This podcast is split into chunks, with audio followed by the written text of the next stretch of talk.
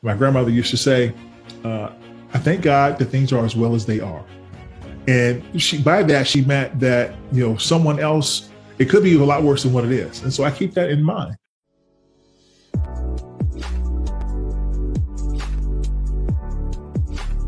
Thrive friends, this is your host, Dr. Solomon.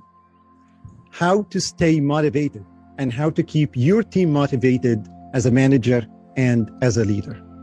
And who will be better to answer this question than Eddie Turner, who is ranked in the top 10 motivational speakers in the world by Global Gurus. Eddie is one of the 100 Marshall Goldsmith members. He's an International Coach Federation certified coach and is selected in 2020 as the ICF Coach of the Week.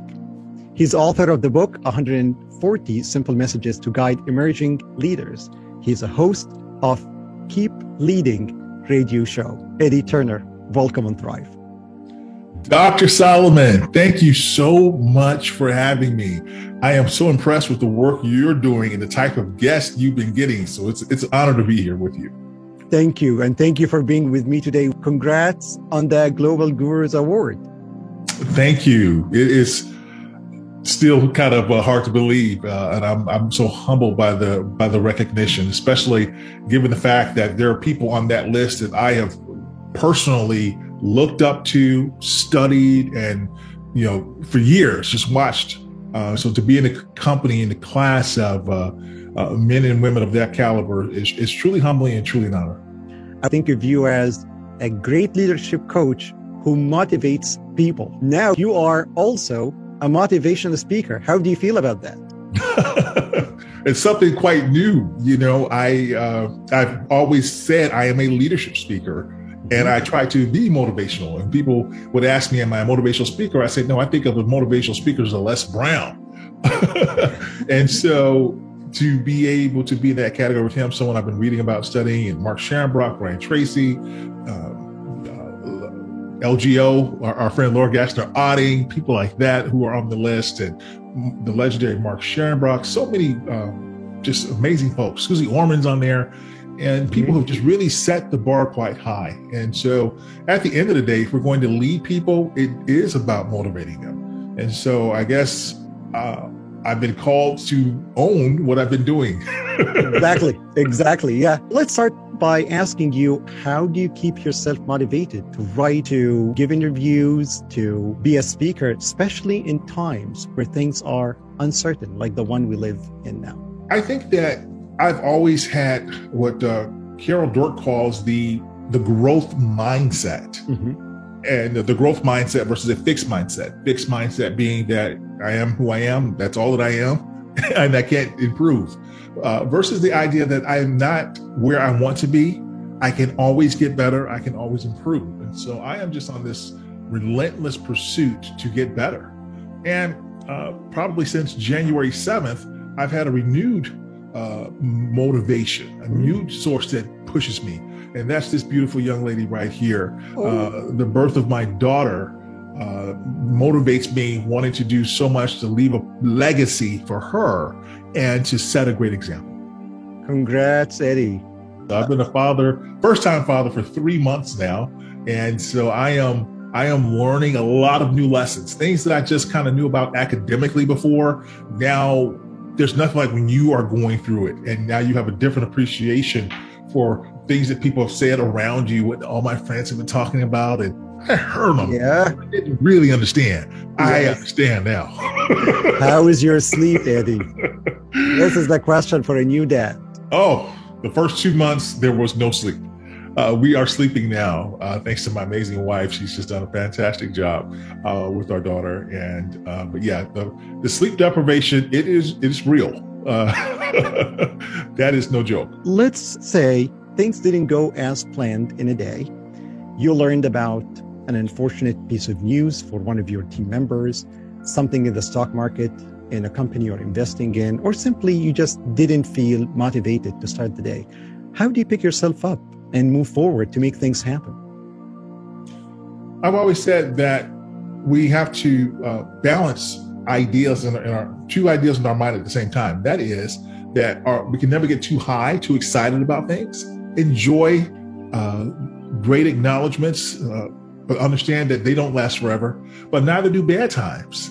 So when there's something that um, misfortunate that happens, uh, unfortunate that happens, that is uh, less than an ideal way for the day to go, you know, I, I take it and keep it in perspective.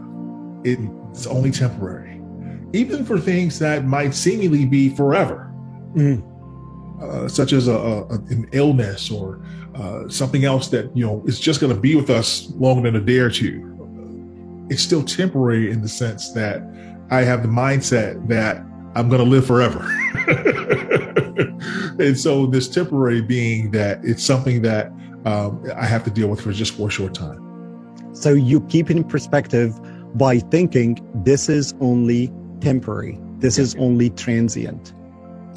Yes, that, and I'd say that the idea that sometimes we take things a little bit too serious in that we might think that we're alone.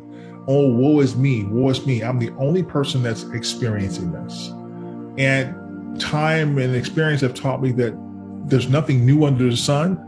And the fact of the matter is that whatever I may be going through, someone else is going through the exact same problem someplace else.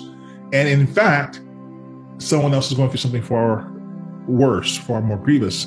My grandmother used to say, uh, I thank God that things are as well as they are. And she, by that, she meant that, you know, someone else, it could be a lot worse than what it is. And so I keep that in mind. It's intriguing that you say this because in psychology, there is a concept about the communality of misfortunes as one of the three tenets of self compassion. And the way to have self compassion when things don't go well is to think exactly about what you said. There are other people who are basically what your grandma said in different wording, it could always be worse. Indeed. And it's not just something to say esoterically. You know, there's a part of my life where I've spent, you know, serving those in underprivileged communities, uh, going into prisons, going into hospitals, and helping others. Uh, and I have found that not only is it just a good human thing to do and helping other people, but it does help me literally put things in perspective. And I've walked away each time feeling like I gave something to those in need. But sometimes I actually found that they gave me more than I gave them because I'm seeing people endure.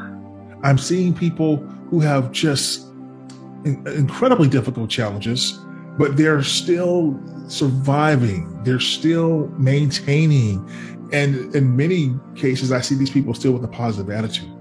And so I leave my I leave with those situations thinking if they can do it, how much more so should I be able to do it? Let's shift gears now to your original expertise area. You are an expert in leadership coaching. How can leaders keep a tap on the pulse of the motivational levels in their organization, especially when people are working now at distance in a digital age where the team members are not communicating much about their emotions or their motivations, mostly meetings to get things done and move forward.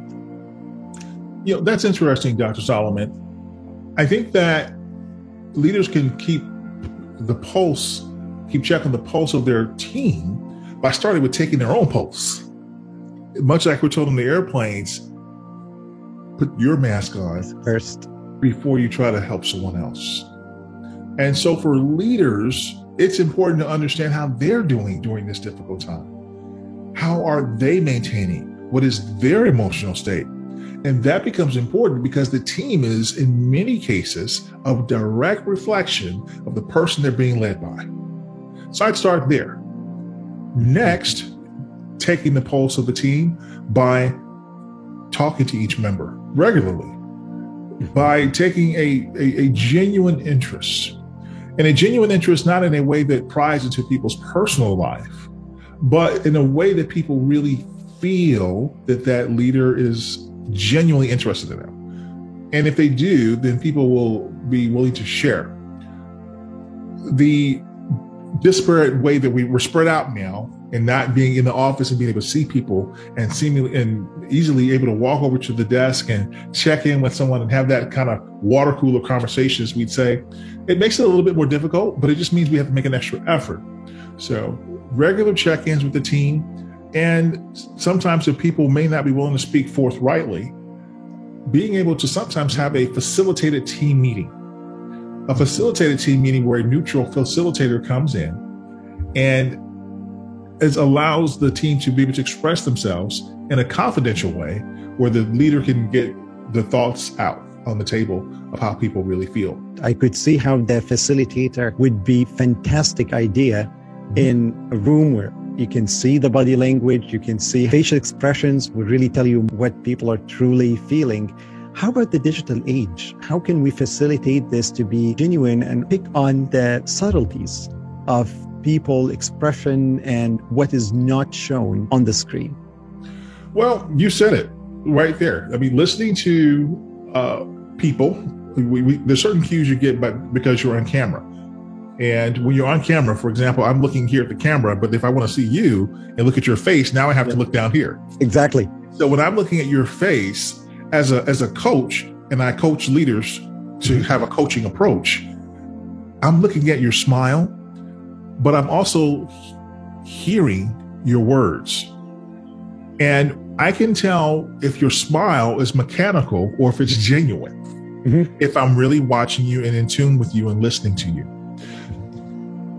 Have you ever, we've all called some customer service at some point in our life. Yeah. And we've had great customer service experiences and we've had some that were not so great. Mm-hmm. And in many cases, we can tell that person on the other side of the line, even though we could not see their face, they were not happy to be serving us. Mm-hmm. They their voice, their tone, we can feel it through the phone.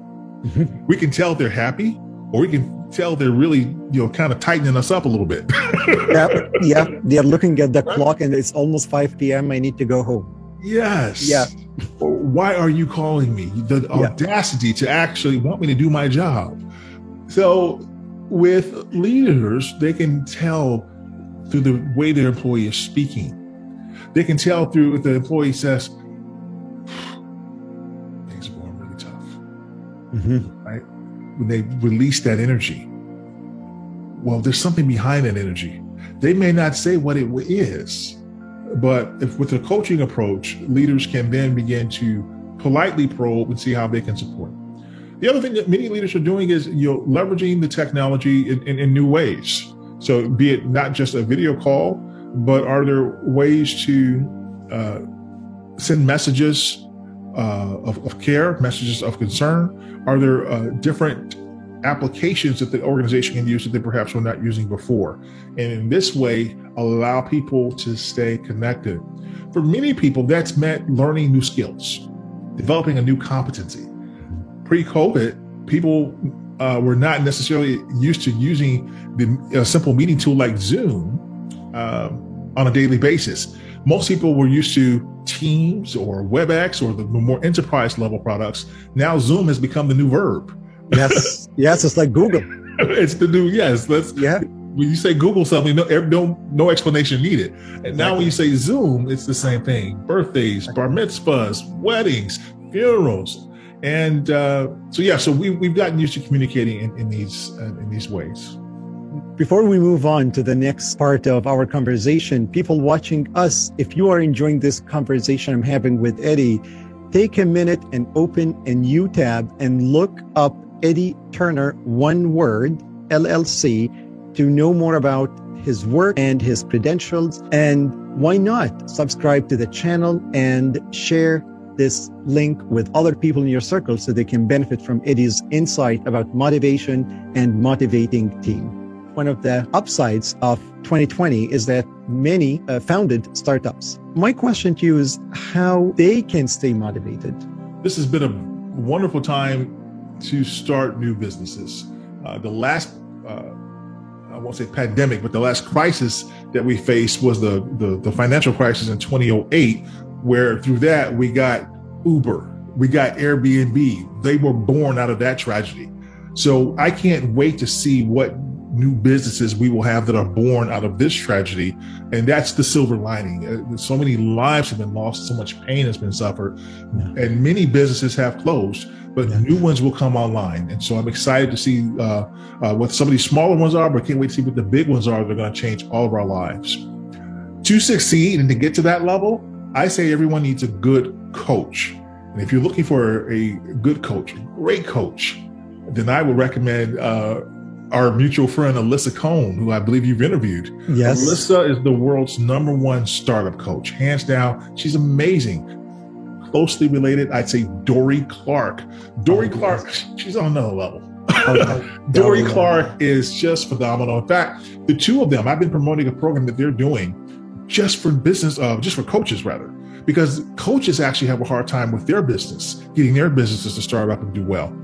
And so, if an individual wants great coaching, it's better to start off doing things well versus do things wrong and then have to undo it.